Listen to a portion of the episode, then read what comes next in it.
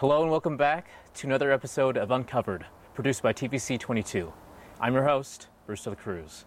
Today we're speaking with Adam Hurt, who's taking on a Canada-long trek on his bicycle. He has so far biked all the way from Newfoundland, all the way here to Alfred. So Adam, how are you feeling today? I feel great, Bruce. It's a gorgeous day outside, and considering the weather we've had lately, it's been a perfect day for a bike ride. Perfect. And although I explained a little bit already to the audience, can you tell us again why you're biking all across Canada? Yeah, so we're doing this for a foundation that our family has set up for the inherited cardiac disease, arrhythmogenic right ventricular cardiomyopathy. Unfortunately, it has impacted our family immensely over the last 20 years. And so we're doing this bike ride to launch our work, to raise awareness for this disease, and also to help financially support the research team in Toronto trying to figure it out. Perfect. And before we go any further, can you go into a little more detail about the disease and why it's so lethal? Sure. ARVC takes the lives of young people, youth and young adults without warning. It a genetic a malfunction in the gene, or a problem with some of the genes, causes proteins to turn into fatty tissue, which stops electroconductivity. So electricity basically stops moving through the heart muscle, and young people die of sudden cardiac arrest. So unfortunately, this happened to my wife in 2001. We lost Jackie, and my son Greg has had 5 of them. Adam, I'm so sorry to hear that. Thanks, Bruce. Yeah. And just kind of moving forward, Adam, just I'll give you a second there. That's all good. And so, as you mentioned, you've sadly lost your wife, and your son Greg is also a victim of this disease. Why now have you decided to start this bike ride? What inspired you?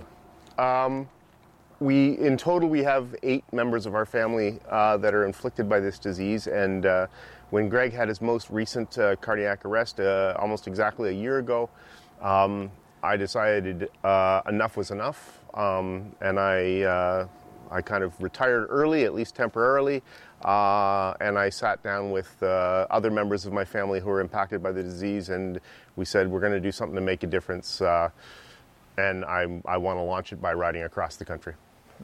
And you know, there's so many other ways to spread awareness for anything that you're an advocate for. Why specifically bike riding?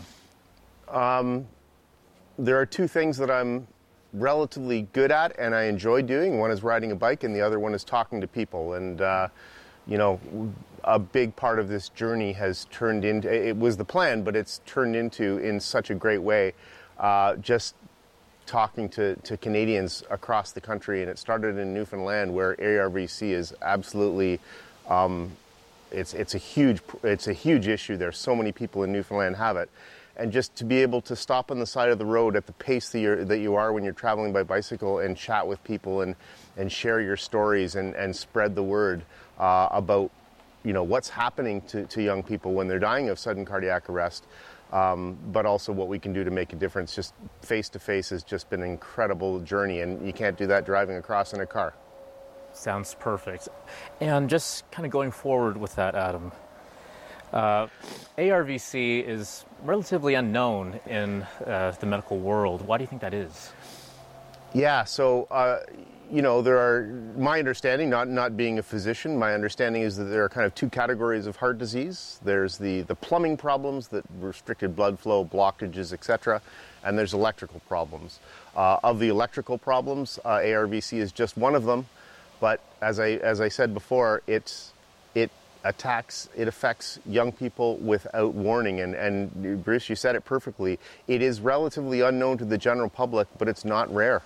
When you hear of, you know, the hockey player dropping on the ice as a young person, or, you know, more recently in the Euro Cup, a Danish player went down. That may very well have been ARVC, and, you know, we've experienced it twice in our family, and I've been talking to a lot of people already across Eastern Canada where this has impacted them. So it's you're right, it's unknown, and we're working to change that because we don't believe it's rare. And Although it's relatively unknown, what are some of the things that we already do know about the disease that might be able to help people overcome it? Yeah, so we do know it's inherited. So as soon as a family, has learned that this is a possibility, genetic testing is one of the first steps for everybody in the family. We're on the cusp, and there's research teams in Newfoundland and there's research teams in Toronto working on the possibility that it could be diagnosed through a simple blood test. And so these are some of the things that we're doing. We know a lot more than we knew 20 years ago. When my wife died, we didn't even know why she died, but we still have a lot more learning to do, and that's why we're working on funding the research to know more and know it more quickly. Exactly. It sounds like we're making good progress so far. And so just going back to the biking aspect, the first trek of this fundraiser is around 3,250 kilometers, correct? Yeah, maybe a hair more than that. I think in a couple of days I'll pass the 3,000 kilometer mark, and I'm ending up in Waterloo, Ontario. So yeah, we'll be somewhere around that range, maybe a few more kilometers than that by Thanksgiving when I arrive in St. Jacobs. My original intention was to go coast to coast, but we got COVIDed, as some people have said. So I've broken it up into two sections. So next May, we'll drive out west and start from the Pacific Ocean and finish the country. Right, and whether you're biking two sections separately or one section altogether, biking across Canada is a huge feat. So how did you prepare yourself physically, mentally, and logistically? Yeah, great question. Yeah, all of those things and more went into preparation, and it's funny. It's pretty cool feat. I'm very proud that I'm doing it, but it's not as rare as you might think. People kind of setting off on bicycle, and sometimes they do it with absolutely no preparation. I've been fortunate, and I've worked hard over the last 6 months to learn about my own body, learn about nutrition, learn about hydration, practice putting long hours in the saddle to get through the kind of the mental challenges of it, practice against a variety of road conditions and weather conditions to try to face those challenges. So it's preparation of a variety of ways, and I've put on over 5,000 kilometers just in training in a variety of conditions just to get myself where I am right now. Perfect. And you did mention that you're almost done the first trek, the first half. You started on August 27th in Newfoundland. What's been some of the highs and some of the lows so far? Highs have definitely been the people, without question. Obviously, beautiful, beautiful scenery, and I've followed a lot of lovely river valleys. But people have definitely been the kind of the driving force behind keeping me going every day. In terms of the lows, it gets boring sometimes on the bike. There weren't a lot of days on Newfoundland where I didn't have a 30-kilometer-an-hour headwind and climbed 700, 800 meters in a day. So it was physically demanding. I wouldn't necessarily say they were lows, but they don't happen very often. But they creep in a variety of different ways, just whether it's mental fatigue, physical fatigue, emotional fatigue. Thankfully, I still feel like getting up every morning and pedaling some more. So it's good. And so, talking about just fatigue and physical fatigue, what's your thought process like? Because you're biking 100 kilometers a day. What do you tell yourself to keep going?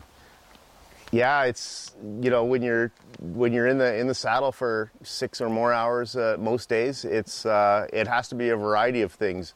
Thoughts certainly about my family that is impacted by this, about my late wife Jackie, my sons Greg and Ben, but also about things happening in front of us. There's some great events and some great outreach happening in front of us.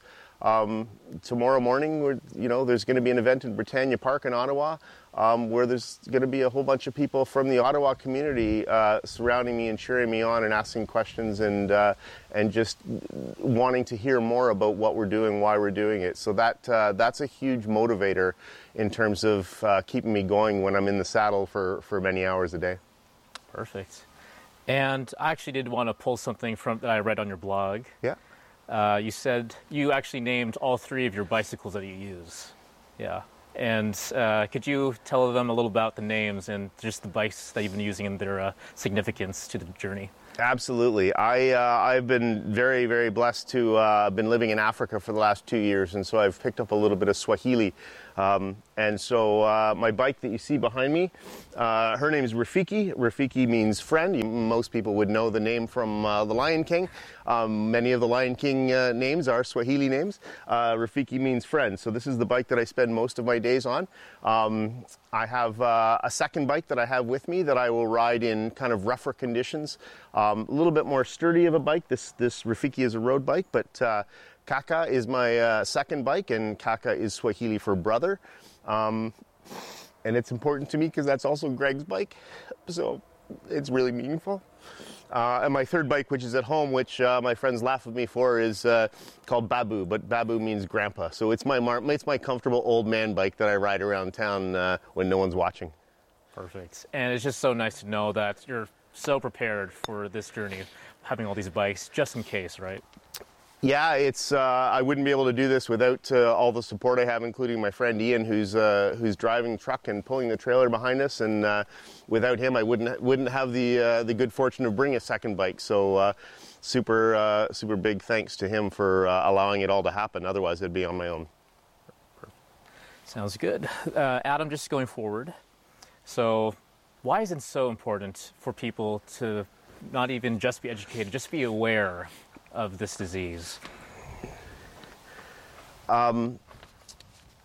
Most of us know somebody that has had a sudden cardiac arrest.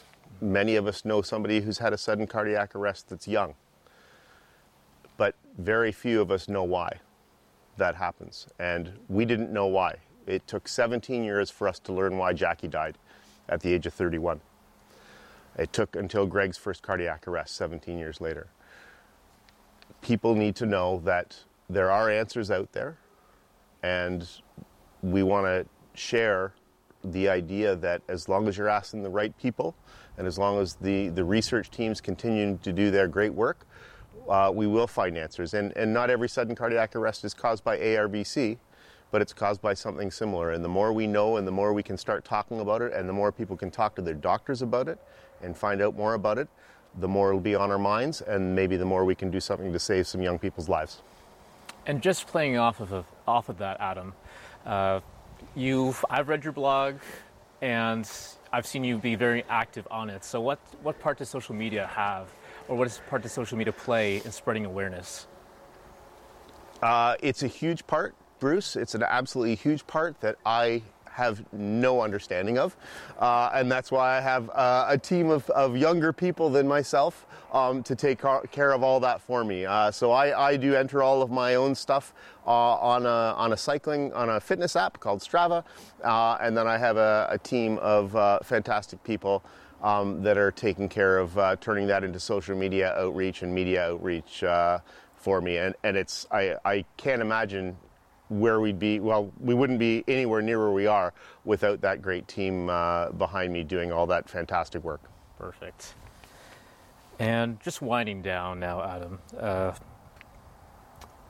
life can be taken in an instant, as lots of people know. So what's the one thing you want people to take away from this story?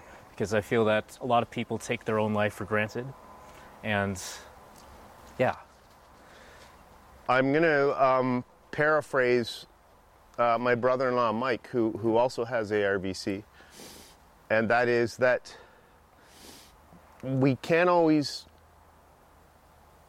predict or be in control of what happens to us. Lots of bad things, whether it's medical or otherwise, happen to a lot of people. And none of us are immune to negative things happening, but we can choose what to do next. This is what we're choosing to do. Perfect. And the final question, Adam, is once this entire trek across Canada is done, what's the next step?